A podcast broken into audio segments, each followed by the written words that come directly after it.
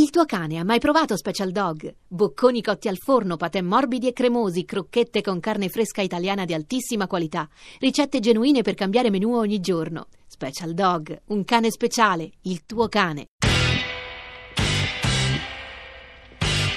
Radio Anch'io, l'attualità in diretta con gli ascoltatori.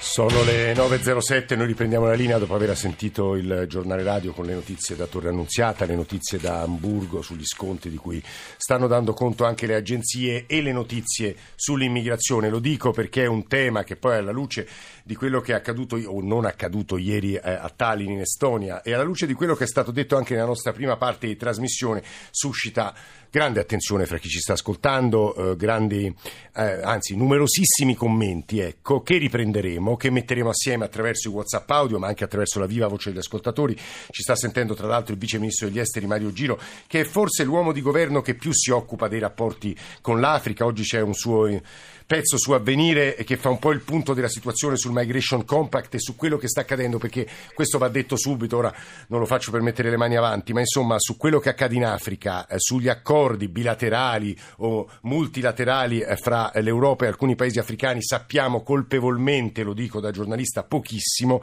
e quindi dobbiamo dare le più, le più informazioni possibili a chi ci sta ascoltando. 335 699 2949 per sms, whatsapp e whatsapp audio. Prima di andare dal vice ministro Giro però però qui in studio accanto a me c'è Silvia Stilli, portavoce di AOI, Associazione Organizzazioni Italiane di Cooperazione e Solidarietà Internazionali, che voleva dire una serie di cose alla luce di quello che ha ascoltato sinora. Stilli.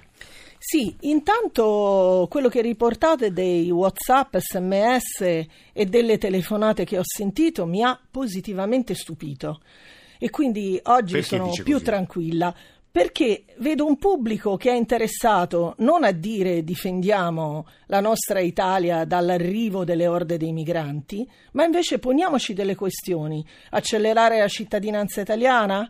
Lavorare sul profilo etico Beh, giuridico? quello però era provocatorio, eh, quell'SMS. Eh. Eh. Perché diceva trasformiamoli tutti in italiani così possono circolare per l'Europa e sc- Sì, era il paese. provocatorio, però dimostrava una, cos- come dire, un'attenzione al problema che da altre parti invece non ho sentito. Ora, quello che io voglio dire è che rispetto all'intervento del senatore Latorre è è evidente che noi siamo assolutamente d'accordo con lui che l'Italia non può continuare così a subire, appunto. E però quello che proponiamo noi, lo propongono le ONG in mare, le ONG in terra che lavorano, eh, le associazioni che lavorano sull'accoglienza in Italia, il terzo settore, lo propongono gli enti locali, è un patto. Noi dobbiamo costruire una strategia unitaria, partendo per esempio dai corridoi umanitari. Questo lo diciamo noi, lo dice Regina Ca- Catrambrone Che sarà con noi tra poco. del MOAS. Questo eh, voglio dire, ormai è, è un dato di fatto, lo dice Sant'Egidio che dice una cosa molto interessante.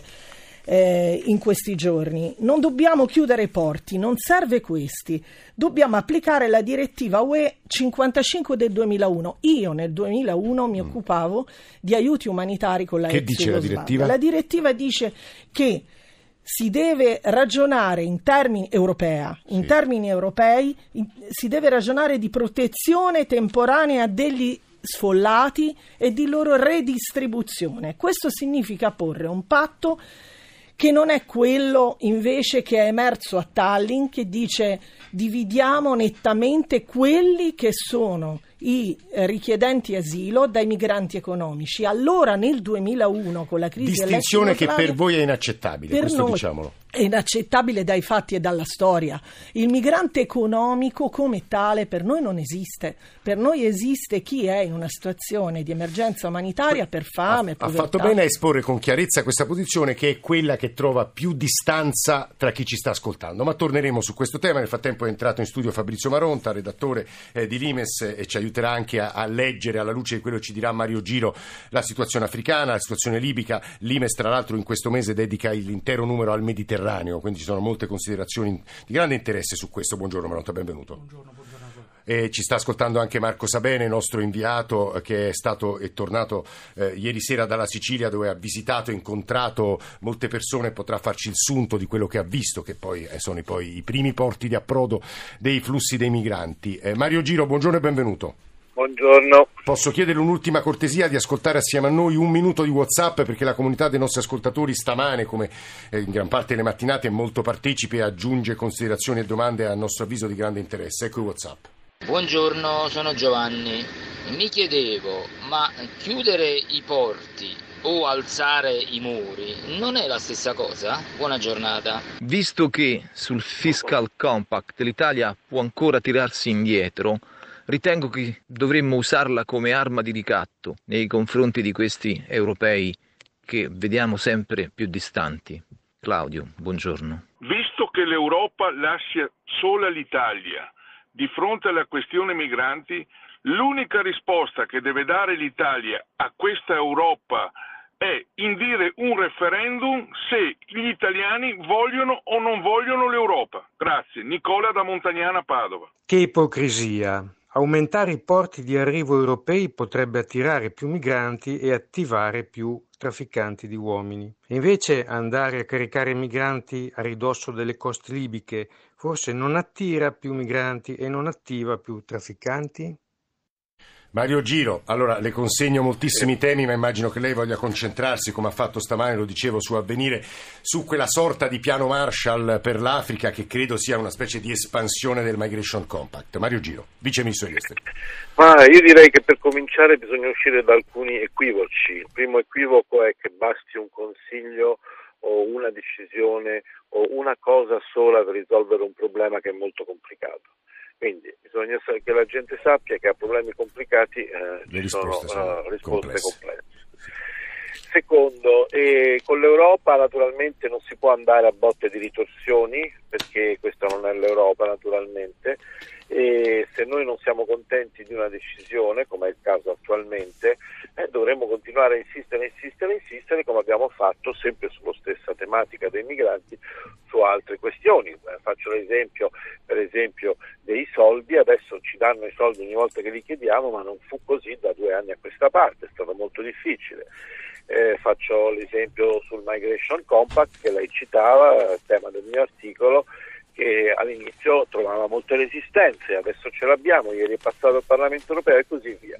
Sono cose difficili, bisogna, come ha detto il Ministro Miniti, discutere come è legittimo fare, ma anche fermamente. È solo nuovo, un nuovo passaggio di questa continua diciamo, discussione perenne su, su, tali tematiche come su tante altre. Eh, per quanto riguarda il fenomeno, noi stiamo lavorando molto in Africa ovviamente, da dove origina il fenomeno, perché è da lì che tu riesci a trattenere, se riesci a, a, fare dei buoni programmi. Naturalmente ci sono i programmi di cooperazione allo sviluppo, Silvia Stille è un'esperta in questo, ci sono i programmi di rimpatrio volontario assistito, ci sono i programmi di investimento che il Migration Compact ci permetterà di fare e ci sono gli accordi con i paesi, perché una cosa deve, devono sapere gli italiani, esatto. tu non rimandi indietro nessuno, nessuno, neanche uno spillo se non hai un accordo con il paese, eh. perché eh, non ti fanno atterrare gli aerei, non ti fanno attraccare le navi, eccetera, perché per loro è anche un problema. Questo, ecco, su questo Vice Ministro, scusi, insistiamo perché gli ascoltatori lo devono sapere. Se non c'è un accordo bilaterale con il Paese che deve riprendere il migrante, è impossibile, o multilaterale, è impossibile rimandarlo indietro. Il secondo punto, secondo me, di grande interesse, eh. che è bene che tutti sappiano, lei su questo batte sempre il tasto. Noi possiamo investire moltissimo in Africa, ma finché le rimesse degli immigrati in Europa sono più alte dei, diciamo, di ciò che potrebbero guadagnare nei loro paesi, è quasi impossibile che l'Europa non sia un magnete. Cioè rimanda mandano indietro più soldi di quelli che potrebbero guadagnare restando in Africa, giusto? Questo è sicuro, ma soprattutto certo, e soprattutto per quanto riguarda il paragone con l'aiuto pubblico allo sviluppo, con la cooperazione internazionale. Sa che cosa ci chiedono i nostri eh, diciamo, dirimpettai? Ci chiedono due cose, sicurezza, sì. perché i loro stati sono sfidati, perché i flussi, che da noi sono un problema socio-economico, sociale e economico, nei loro paesi sono un problema di proprio tenuta dello Stato. E la seconda cosa è lavoro, lavoro, lavoro, come da noi. Sì.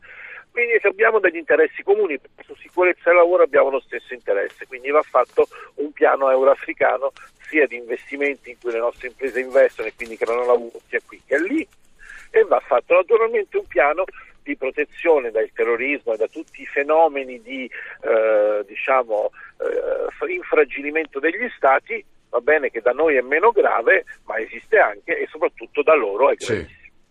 C'è quindi una connessione di interesse esiste una connessione di interesse.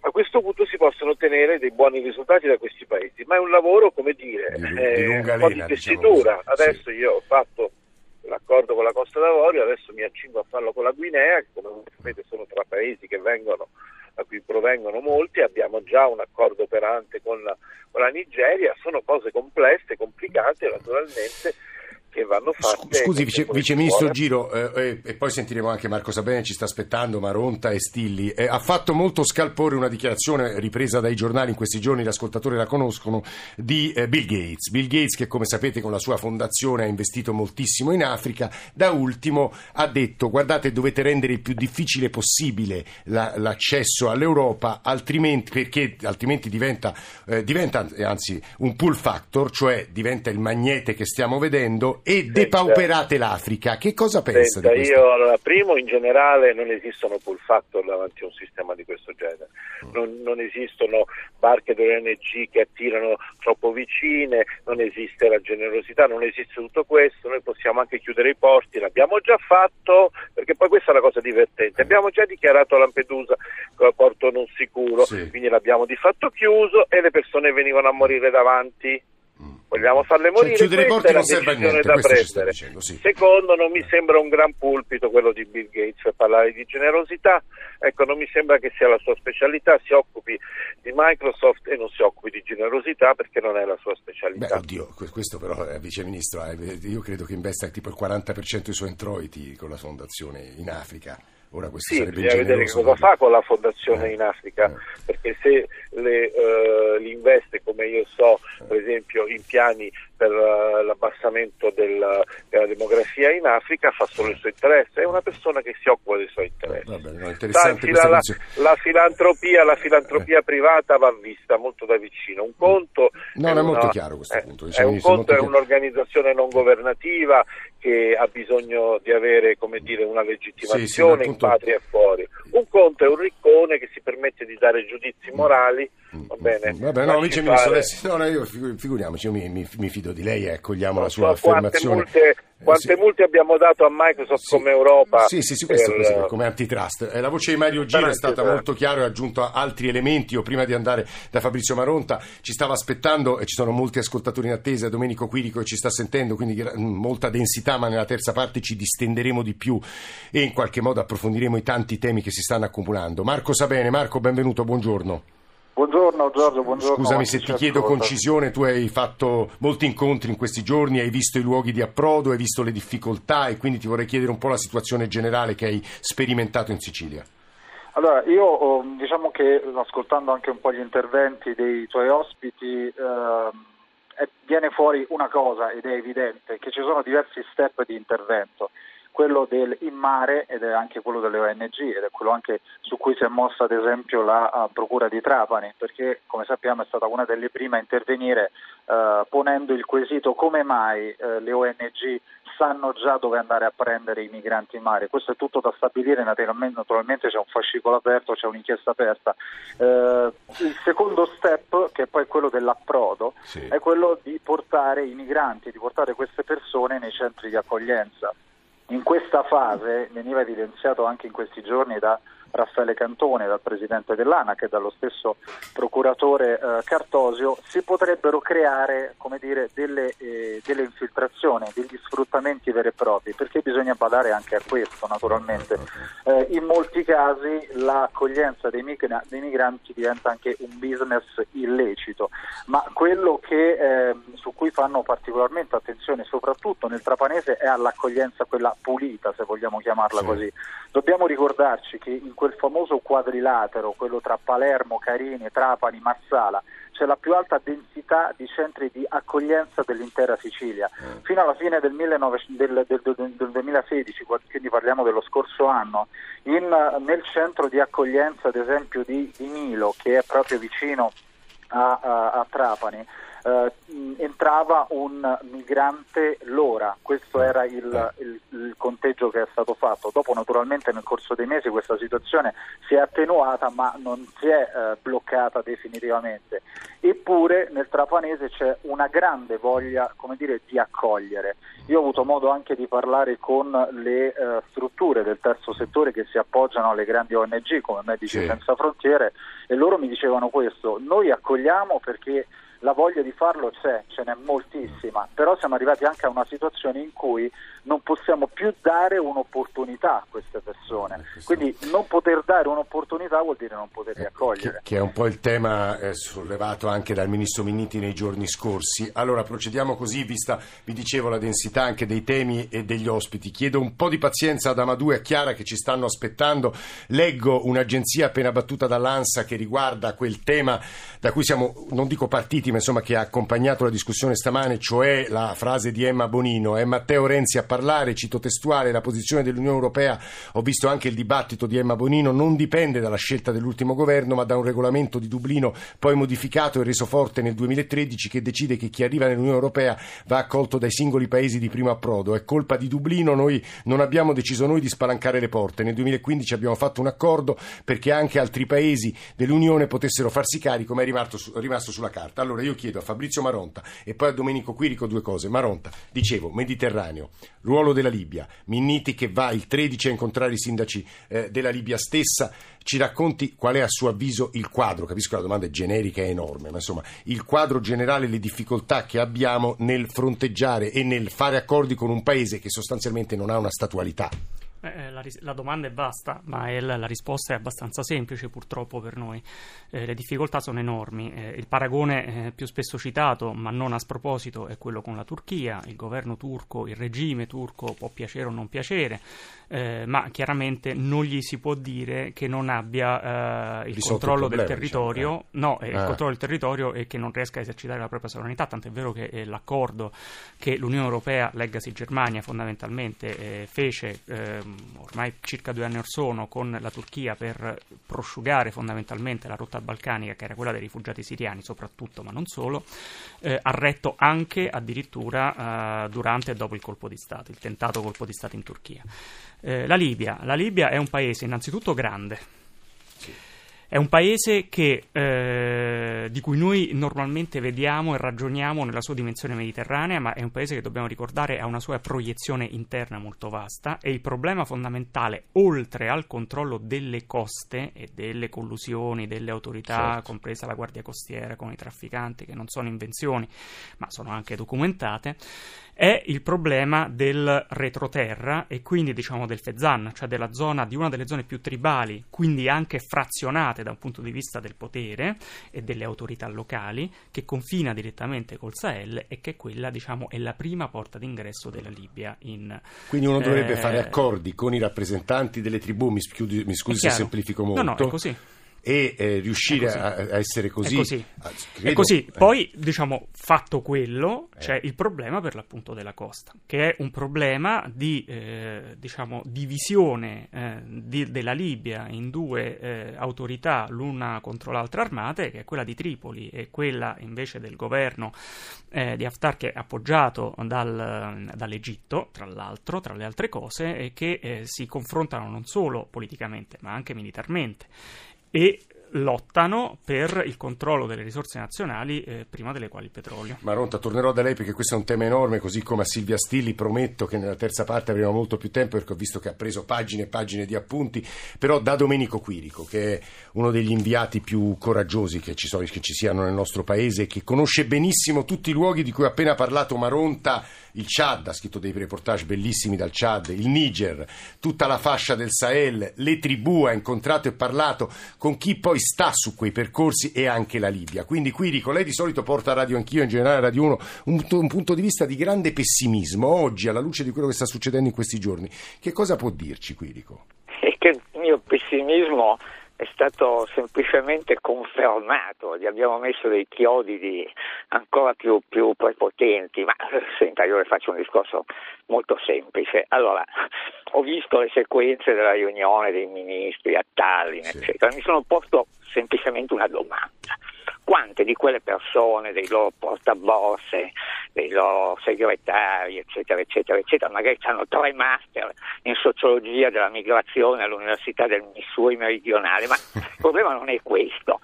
Quante di quelle persone hanno mai visto un migrante la sua cieca disperazione con cui monta su una barca di 10 metri attraverso il Mediterraneo?